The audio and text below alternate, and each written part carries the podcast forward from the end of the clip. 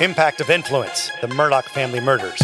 This is the unfolding story of a powerful South Carolina family, the mysterious deaths they are linked to, and our quest to bring you the truth. Hello, friend. Uh, Matt Harrison, Seaton Tucker here, and so grateful that you're joining us again. This episode is an interview with Trooper Thomas Moore. They call him Tommy who was injured in a snowstorm in January of 2018. And his story is amazing. It's very heartbreaking, and it's kind of another example of a person in need that Alex Murdaugh took advantage of. And Trooper Moore, coincidentally, is also involved in this story because of the Stephen Smith case and his involvement. Yes, Trooper Moore was one of the first responders to the accident after Stephen was found in the road in 2015. He has some very strong opinions on that case. But we want to start with thanking Trooper Moore for being here. Thank you, Trooper Moore, and for joining the podcast. A pleasure being here. Let's start with how you first became interested in being a state trooper. Well, as a kid, I always wanted to work in law, be a police officer. Um, as corny as it may sound, I grew up watching Andy Griffith and stuff like that. But um, well, I hope you have more than one bullet in your Barney Fife gun. My my husband's favorite. No, not not the Barney Fife part. But, uh, I grew up watching Chips and all that other stuff. But, yeah, there you um, go. I, I, actually didn't know what part of law enforcement I wanted to work in, but I was fortunate enough to do a ride along with a, a trooper that's now a friend of mine, and I was able to see what they do on a daily basis. Um, doing some research. It was an organization that was not easy to get in, and well, I guess because it was hard to get get on. It was a hard job to get. You had to you had to meet certain qualifications. I wanted to work for what I considered the best law enforcement agency that state had. So that's why I applied to be a trooper. Uh, where did you grow up? What town? I grew up in Barnwell, which is where I am now. I have uh, moved a little bit over the years as a kid because my dad worked construction, but the majority of my life's been here in Barton. So, lifelong resident of South Carolina? Yes, ma'am. So, to give people an idea of where Barnwell is, how far is Barnwell from Moselle, where the murders occurred? Uh, that's, that's, probably, you know, depending on where you're at, Barnwell, 45 minutes, uh, maybe an hour at the most. So, how long were you a state trooper? Uh, 25 years. Wow.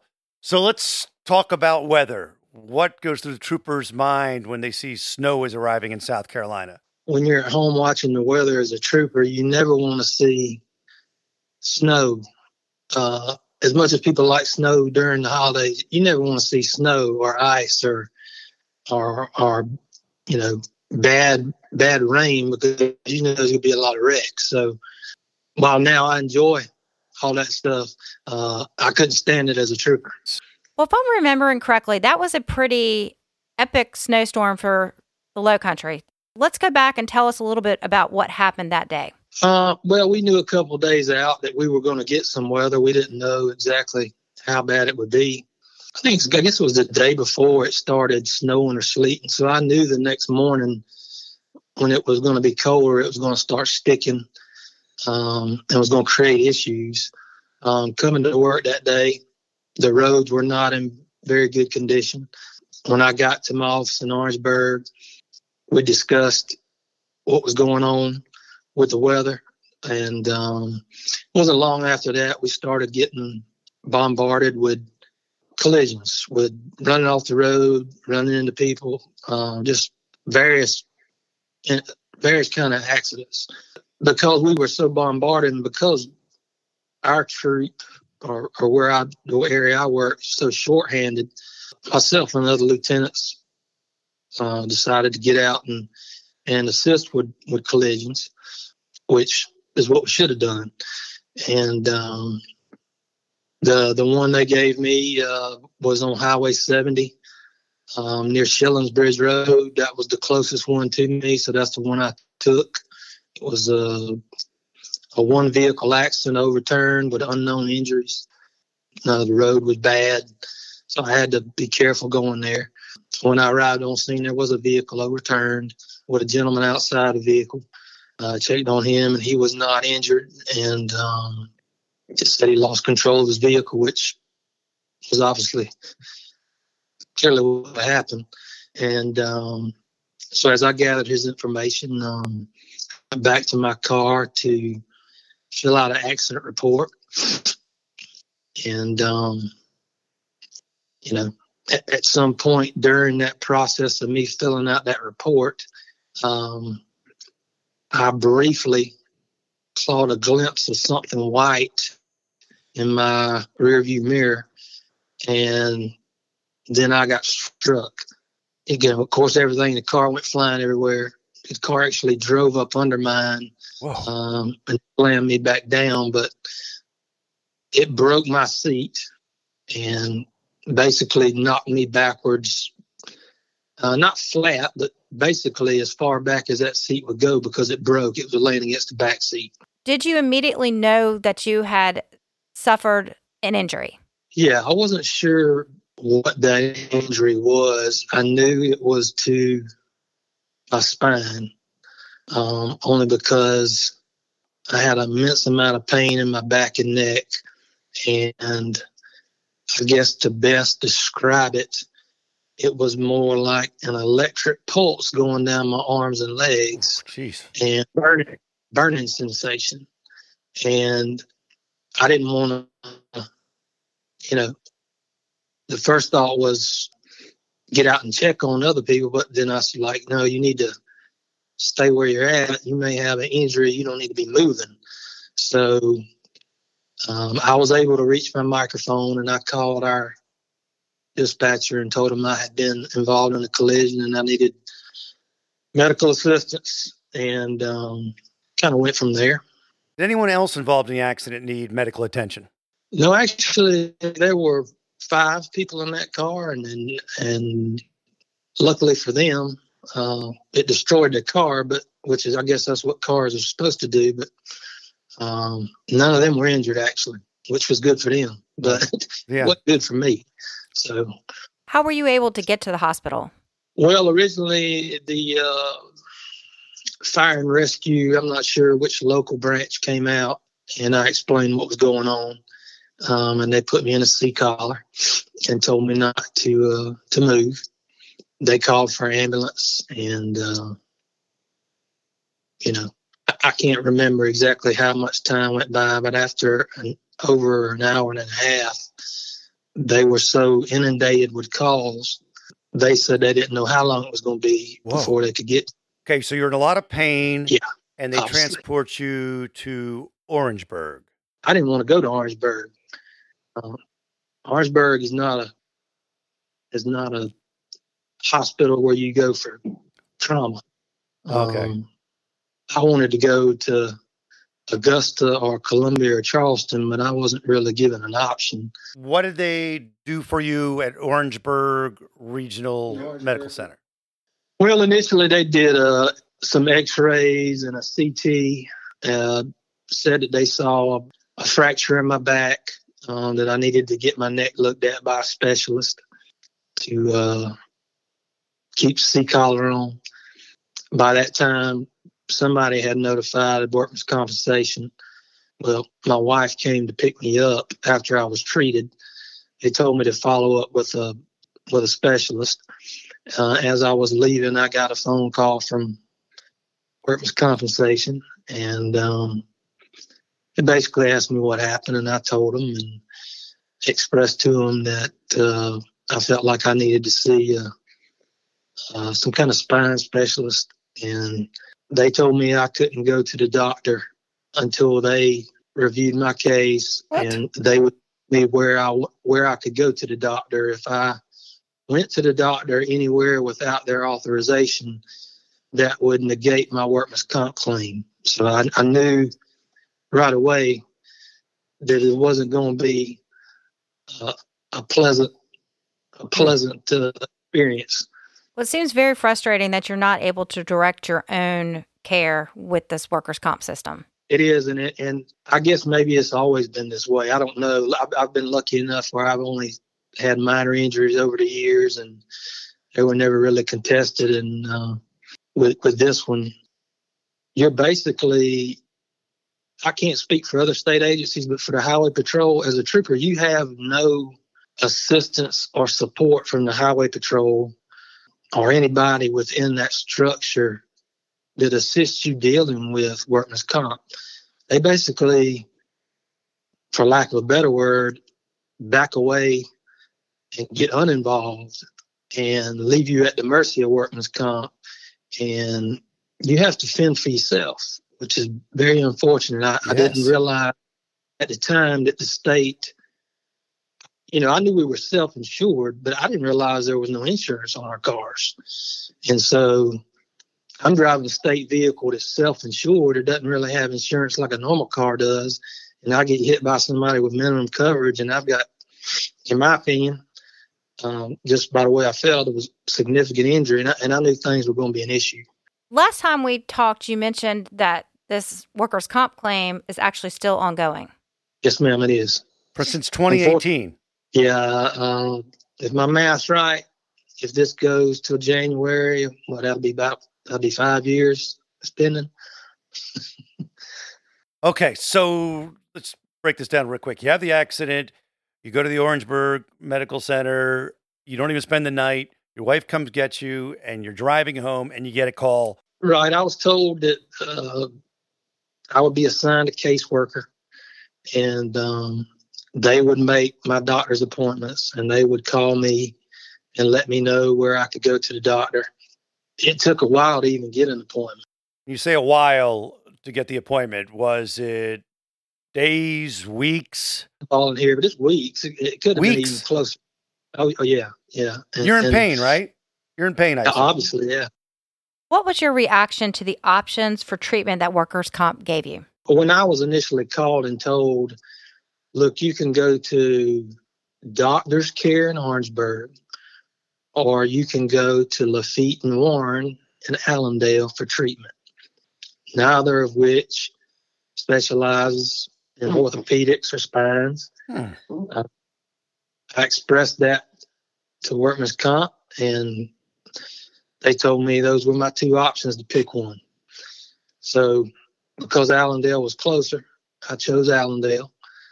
And um, of course, I saw a doctor there um, who examined me that I went to numerous times. And basically, all he was able to do, really no fault of his own, doing what he was able to, was basically just give me pain medication Jeez. to help with the pain. Um, really couldn't do anything other than that. So that's basically what went on for months, week, uh, at least at least a couple months. And I, I went and saw him every couple weeks. Were you able to work during this time period? I was out of work. There was there was no way I, I could have worked. Um, it wasn't just the um, the numbness and the tingling; it was also the weakness. Um, I was having a lot of weakness in my extremities. I, I mean, I was concerned it was going to continue to get worse. So my job knew I wasn't coming back to work in in the at least in the short short term that I was going to have to receive treatment and be cleared by a doctor. Could so, you walk without assistance, or did you have to kind of help yourself along? You're shuffling along. I mean, I could walk without assistance.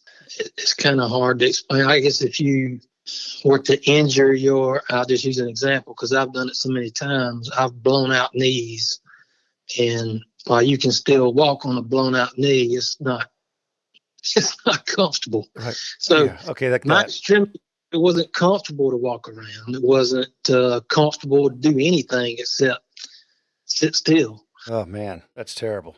Influencer. It's a word that gets tossed around a lot these days.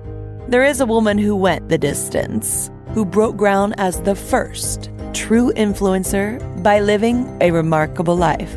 Her name, Elizabeth Taylor. I'm Katy Perry. This is the story of the original influencer. This is Elizabeth the First. Elizabeth the First, the podcast, wherever you listen. How did and when did Alex Murdaugh get involved?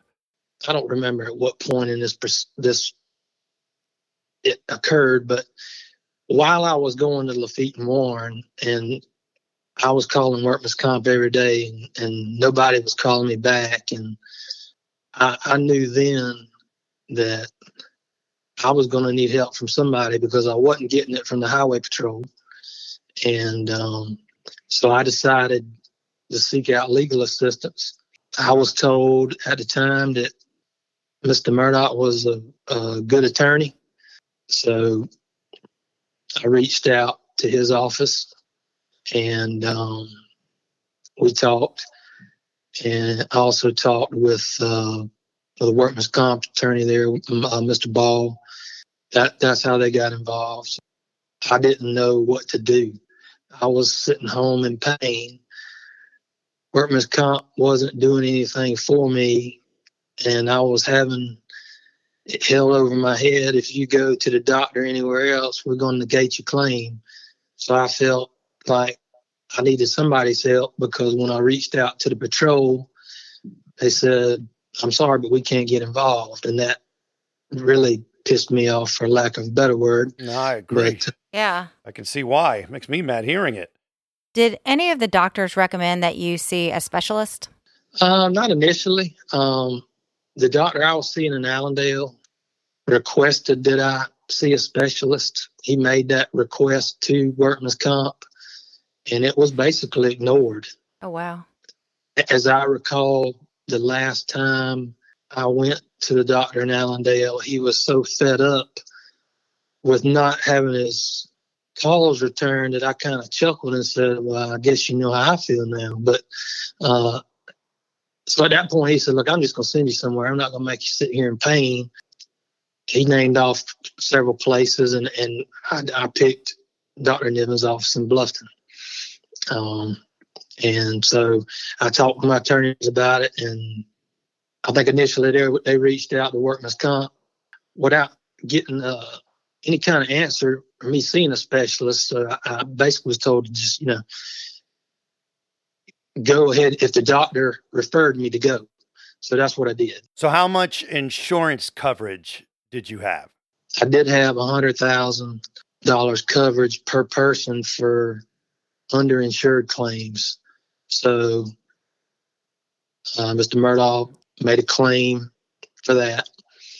I don't know exactly how long it took for that money to come, but initially that money came to me, and um, I was told that by him that I had to sign that check over to him, and it had to be put into the law firm's account. What So was how much was that check for that came to you? Hundred thousand dollars. And he said you signed it over to the law firm. Yeah, Okay. you know, and um obviously me not being a lawyer, um, what he said made sense. And at the time, I obviously trusted him. As it turns out now, I could have, I could have, I could have put that money somewhere else uh, and never touched it, and let it draw interest for five, Sure. four or five years, whatever. Um, put it in some kind of investment or something. Uh, so it would have been more than a hundred thousand. Uh, Right. But unfortunately, I, I listened to what I was told to do. When I got the check, I signed it over to uh, to him, and um, that's the last I saw that money. And the money really wasn't even uh, wasn't really something that came up because they paid it out, and it was supposedly put away and in safekeeping. So I wasn't really concerned about the money. Um, my concern was my injury and my workman's comp case. I really didn't give a lot of thought to that money. So you get the check. It's made out to you. Alex gives you a reason why it needs to be signed over to him. Is that right?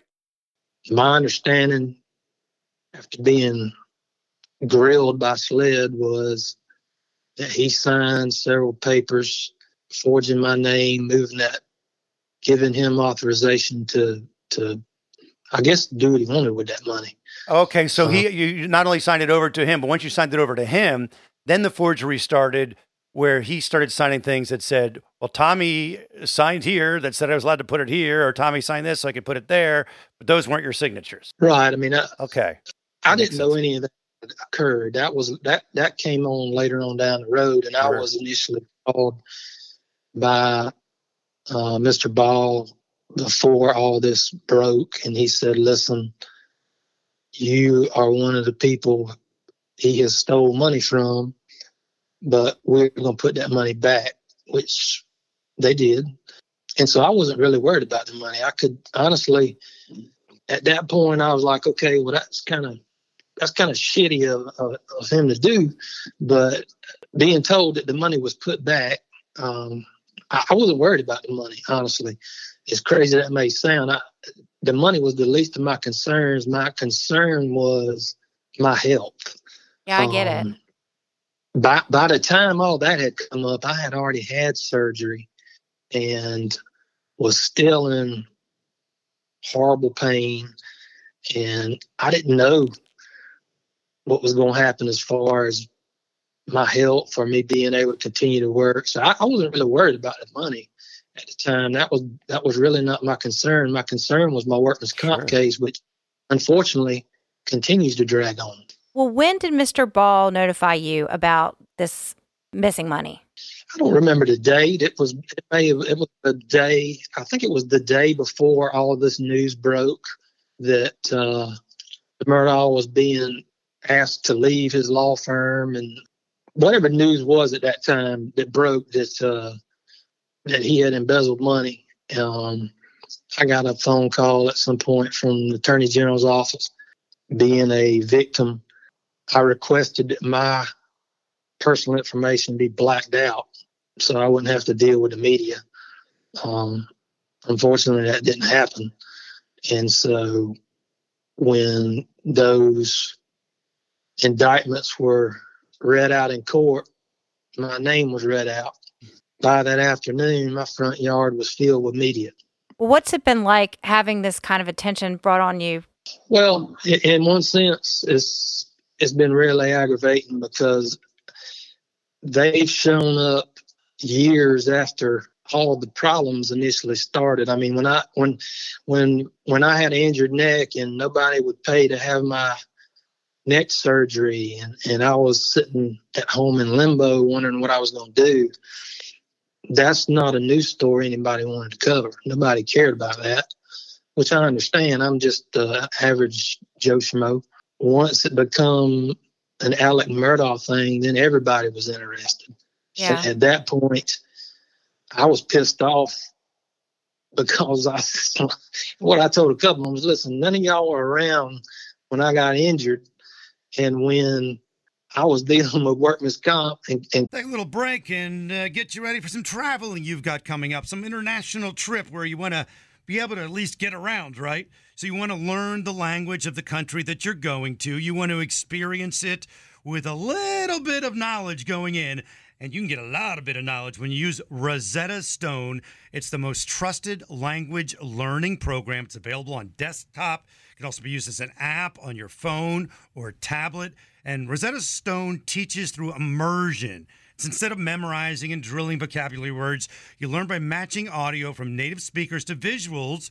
You read stories, you participate in dialogues, so you are ready to go. It's the most trusted, time tested app out there. They've been the expert in language learning for 30 years.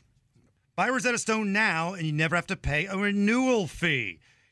Don't put off learning that language. There's no better time than right now to get started. For a very limited time, Impact of Influence listeners can get Rosetta Stone's lifetime membership for 40% off. That's 40% off unlimited access to 25 language courses for the rest of your life.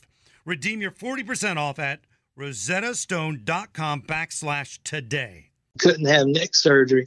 Y'all didn't want to talk to you, and I'm not going to talk to you now. So that's that was kind of my feelings at the time. I, it was a lot of frustration. Has there been any upside to the media attention? I guess the only good part about the media is I've gotten the opportunity to talk about workman's comp and how that works. I don't know that that'll ever do any good whatsoever. It probably won't. I've tried to talk to as many troopers as I know and explain what happens. And I've, I've been called by some that have been injured since, but the media has really, you know, they want to know about the, the, the Murdaugh part, which is fine. I don't have an issue talking about that. But my, my thing that I really want to get out is as an employee working for the state, I'm sitting on the side of the road with my blue lights on legally, doing my job as I'm required. I get hit by somebody who's not paying attention. And not only do I not have the opportunity to have any say so in my health care, but the command staff of the Highway Patrol, and when I say command staff, I mean the director, the colonel, all those people, none of them helped me. In fact, while I was on light duty after my surgery, I was still having nerve issues and, and things of that issue. And so, you know, the thing that, that, that really griped my behind was I was called to the colonel's office and told, colonel told me, look, you've been out of work long enough. And if you can't come back to work within the next month or so, we're going to, we're going to fill your position. Oh, jeez. My initial response was, well, you can't do that. And, you know, his was, well, yes, I can. I can offer you a different position, but it'll be making a lot less money. So at that point, I had a, I decided I had to do something. So talking with my attorneys and, and talking with the doctors, I had a rhizotomy, which is where they burn the nerves off Oh, um, in your neck where you can't feel the pain signals going to your brain. Oh, It basically shuts that off.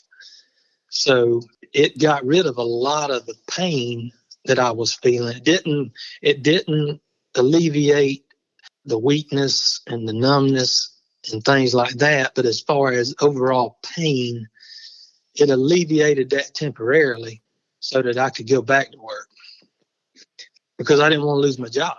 sure. I just don't think people know about this unless you've ever had a workers' comp claim. So I think it's great that you're bringing attention to this because I don't think that the average person who's never had an injury at work knows that this is something that goes on. Especially a guy as a state trooper for 30 years. I mean, Serving the public. yeah, that's that's terrible. Terrible. Well, that, that's that's kind of the way I felt. I, I, I guess I was naive, probably like every other trooper is when they get injured. A lot of law enforcement agencies, smaller agencies, have advocates that work in their department that work alongside with workman's comp to try to get them the care they need. Mhm. The patrol doesn't have that. They don't have a position for that. Frankly, I don't want to say the highway patrol don't care because uh, you know my my local supervisors cared. They checked on me and stuff. But as far as the, the people in Columbia that run the highway patrol, they did, I never even got a phone call to ask how I was doing. Oh, The only geez. time I talked to anybody was when I was taken to the colonel's office and, and threatened that I was going to lose my job. So that's what upset me was nobody called from headquarters in Columbia to see if I was okay ever. They only called for me to come up there to tell me to come back to work or I was going to lose my job. So once you are injured and become damaged goods, so to speak, you really become no use to the highway patrol. The whole story is a sad indictment of the system, and it's terrible that a guy who puts all those years in as a state trooper still hasn't had resolution to this case. Oh, it's heartbreaking. It is heartbreaking. And then to add insult to injury, Alex Murdaugh takes some money. We're going to take a break. And when we come back, we want you to stick around because Trooper Moore has a lot to say about the Stephen Smith, what was ruled a hit and run case. He has very strong opinions. That's next. Trooper Moore, let's go back to July 8th of 2015 when Stephen Smith's body was found in the middle of a road in Hampton County. How did you become involved? Um, at that time, I was the first sergeant over that area. By that area, I mean I had what was called Post A, which was Barnwell, Bamberg, Allendale, and Hampton was considered one area. Um, we had stopped working just counties, and they started combining counties. So those were the four counties that I was the first sergeant over. So that's how I was involved. I, I was the post commander for that area. And um, I don't remember the exact date, but I was called one morning before I had awoken and told there was a hit and run um, leaving the scene in Hampton. Of course, I, you know, jumped in the shower and got dressed as soon as I could, and and and ran code down there to it. Um, there was a trooper there, there was deputies there, the coroner was there. Initially, I talked to the first trooper, and he's like, "I don't think this is a wreck." And of course, we discussed why. There was no debris. There was no. There was a lot of things that just didn't add up. Uh, and by that time, the coroner had approached me and told me that it was a murder. And um, and so I asked him. I said, "Can you explain to me what, what do you mean by that?" And he showed me um, a uh, what he said was a bullet wound to the head, and we were told that it was not a hit and run, and our services weren't needed. I called uh, my captain and told him what I was told. We asked them if they needed any help with anything. They said no. So we basically went on doing our job until we were notified a couple hours later saying it was a hit and run. So we went back to the scene. And by this time, I'm pretty aggravated because, you know, we were told it wasn't hit and run. And, and I don't ever take, you know, you can tell me it's a train wreck. I don't really care what you tell me. I'm going to look around and verify for myself what I think happened. Because in the end of the day, I've got to explain my actions. So that scene was thoroughly walked. We looked at the injuries. It was not consistent with a, with any kind of vehicle accident. And I won't get into the graphic details of that, but there were a lot of reasons why it did not look like uh, hit and run. And so, of course, I called my captain and explained that to him, and, and the MAIT team was called. And the MAIT team is a team that specializes in working complex accidents, hit and runs, uh, fatalities, things of that nature. They're, they're very educated and skilled in that they were called to the scene to to look at things, and they also agreed it was not a hit and run. However, nobody else would, um, as much as we tried to tell them why it wasn't a hit and run, nobody wanted to take possession of the case. SLED didn't want it. Sheriff's Department didn't want it. I don't remember the uh, lady's name I talked to that did the autopsy or was a lady in Charleston, I think maybe. I think mm-hmm. Dr. Presnell may be her name. Yeah. Yeah. Yeah. Um, basically, uh, the coroner told me that she had ruled it a hit and run. And so I said, well, give me her number so I can talk to her because I want to know what she's seeing that I'm not seeing. So I called the lady and I asked her, I, you know, I identified who I was and asked her why she was um, what led her to the conclusion this was a hit and run? Were there certain injuries he had? Was there something in particular? And my response was, he was laying in the road. And I said, ma'am, just because he was laying in the road does not make it a hit and run. I said, what injuries does he have that indicates it's a hit and run? And it got pretty heated at that point. point, And she told me Trooper, it's not my job to figure out figure out your case and do your work for you. Um, it's a hit and run. So at that point, that's what she classified it as. You know, to this day, I'll tell you it wasn't. I don't believe that.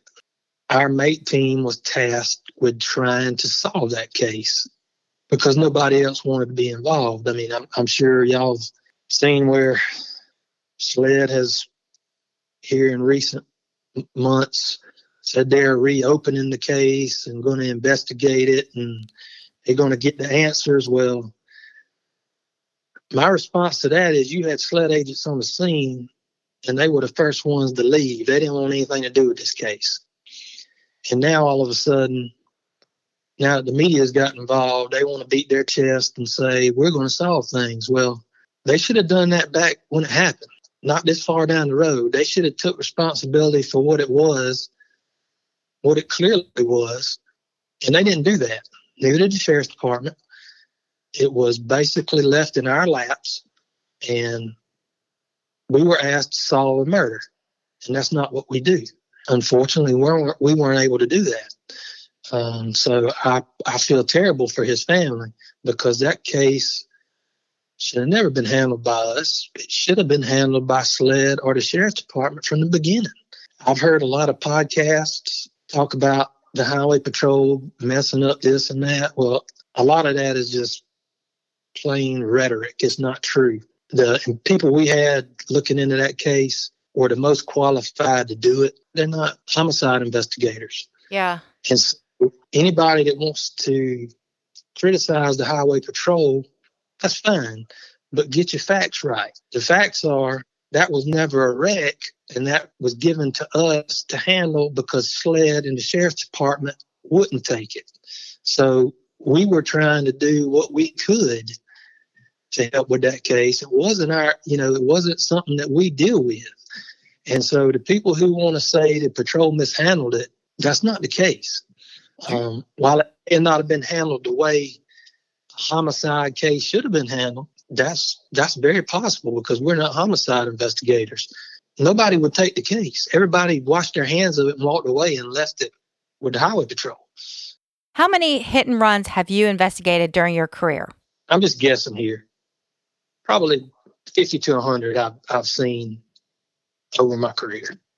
And that could be more than that. I'm not sure. I don't I don't keep track of all that. But hit and run is not something that that I went to and wasn't familiar with.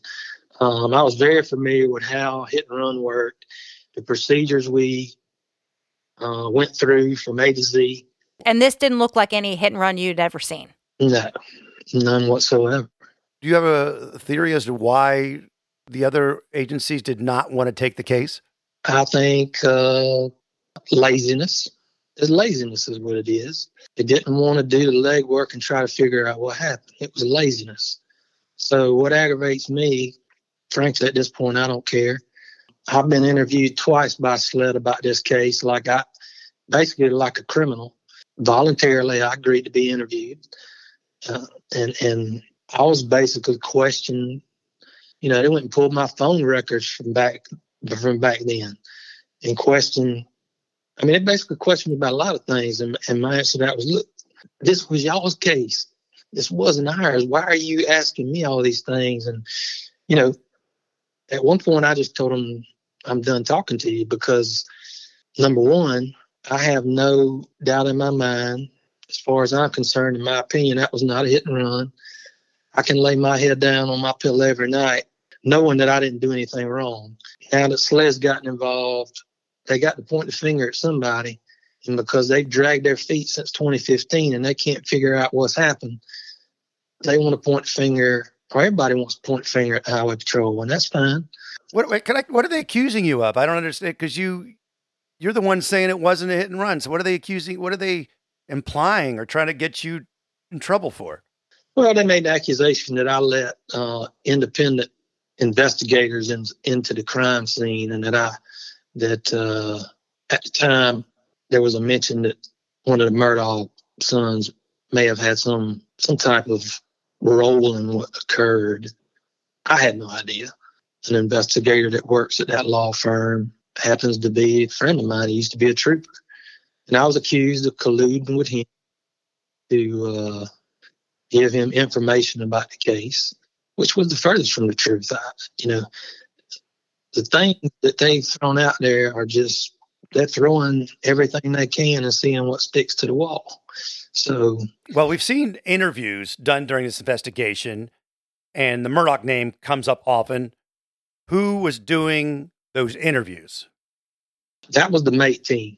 MAIT um, team. Okay. We as local troopers, because it was considered, uh, it could have been if it, if there was any involvement by that young man and his son being part of that law firm or his dad being part of that law firm, it could have been looked at as though maybe we weren't doing our jobs or we weren't being objective about the case. So it was given to the MAIT team and to people from out of town who didn't even know who these people were. So it would be nothing would be misconstrued as covered up. Yeah. And so when when I years go by and I get interviewed, you know, I do a voluntary interview thinking maybe I can help and, and people start pointing fingers, you know, that's ridiculous. So I hope they do solve the case. That that family deserves some kind of closure, and I don't think they're ever going to get it until it is solved. But do you think it's possible to be solved? I think it's possible. With, I think it's, it was definitely possible back when it happened. Now I'm not so sure. I don't know what they're looking at. I know they're going by a lot of the reports and records that we did, but a lot of the people that we talked to are now not around. So I, I don't know what the chances are of it being solved, but I, I, I certainly hope it is because if that was my kid, I would I would be beating down the walls of every media I could find, raising Cain and saying nobody's helping me because it's a travesty what occurred, and um, that lady deserves some closure, and the rest of his family. Trooper Moore, do you have any last thoughts before you go? Um, well, I would like if we could talk just a little bit about uh, the workman's workman's comp. This is that they wouldn't pay for my neck surgery, which was several hundred thousand dollars. Wow. And, you know, I had to sit in a room with a lady who coordinates that stuff, and she called Workman's Comp, and Workman's Comp said, We didn't send him there to be evaluated. We're not paying for his surgery. Oh, jeez. The, the doctor they sent me to said I had a sprained neck and I needed to suck it up and go back to work. And well, I didn't know if it was a sprained neck or not, but I knew I wasn't I wasn't capable of going back to work at the time. So anyway, that's when I that's when I reached out, went to the Spine Institute, and Dr. Johnson was like, "Dude, you need neck surgery now." And so when they tried to get it approved through Workman's Comp, Workman's Comp said, "No, we're not paying for that." He's cleared to go back to work. Well, we didn't send him there. So luckily my health insurance stepped in and paid for that surgery, which obviously will have to be reimbursed. But to this day, Workman's Comp still wants to argue whether I needed surgery or not. That just blows my mind, especially when the whole wreck was on video. I mean, it's not like I had a prior neck injury and just used this as an excuse to have to have to have surgery. You know, yeah. um, I don't think most uh, people voluntarily sign up for neck surgery. Yeah, you're right. So this this wreck has been it's been a lot of things. It hasn't just been workman's comp. It's been me being out of work, me not knowing if I was going to have a job, having decided to retire early because I could no longer do this job. Maybe some of that could have been avoided had I gotten the proper medical treatment when I needed it immediately. Unfortunately, I went so long without getting it having neck surgery basically nine months later that there was so much nerve damage done that's not going to get better.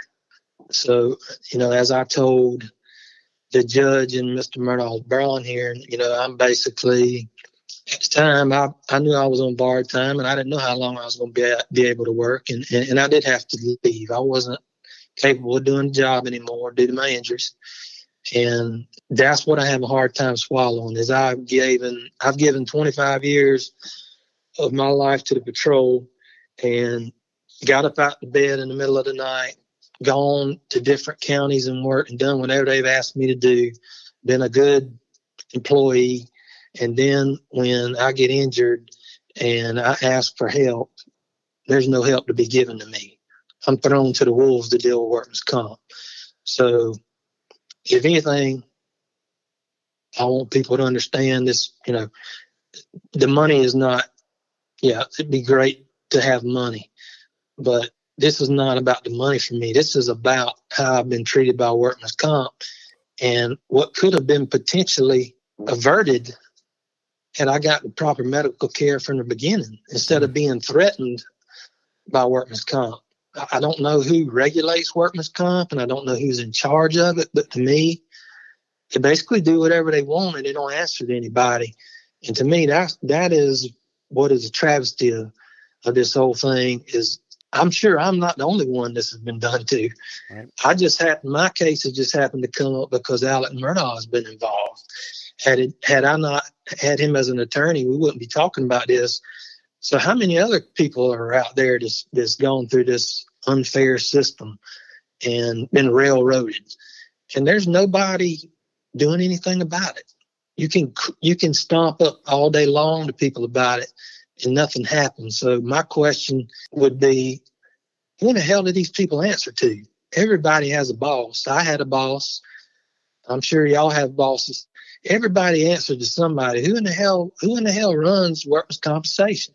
Because they do whatever they want to do. They don't listen to what the judges tell them to do. They do what they want to do. Yep. So I don't look for this case to even be solved uh, anytime soon. Well, thank you so much for coming on. Thanks a lot, Trooper Moore. So thank you all for having me. Thanks, Tommy. Bye bye. Thank you. Bye-bye. I feel so badly for Trooper Moore and all he's been through. So, what's coming up soon on our podcast? Next week, we have Russell Laffitte's federal court trial happening in Charleston, South Carolina. So I do plan to attend a couple of days of that. And we have uh, other things that are starting to come out about Cousin Eddie and about the murder timeline. We'll get to all of it next week. We Wanted to focus on Trooper Moore in this episode. If you want to reach out, go to Murdaugh Podcast on Facebook, murdaughpodcast.com. And as always, Matt Harris Podcast at gmail.com. We are so grateful.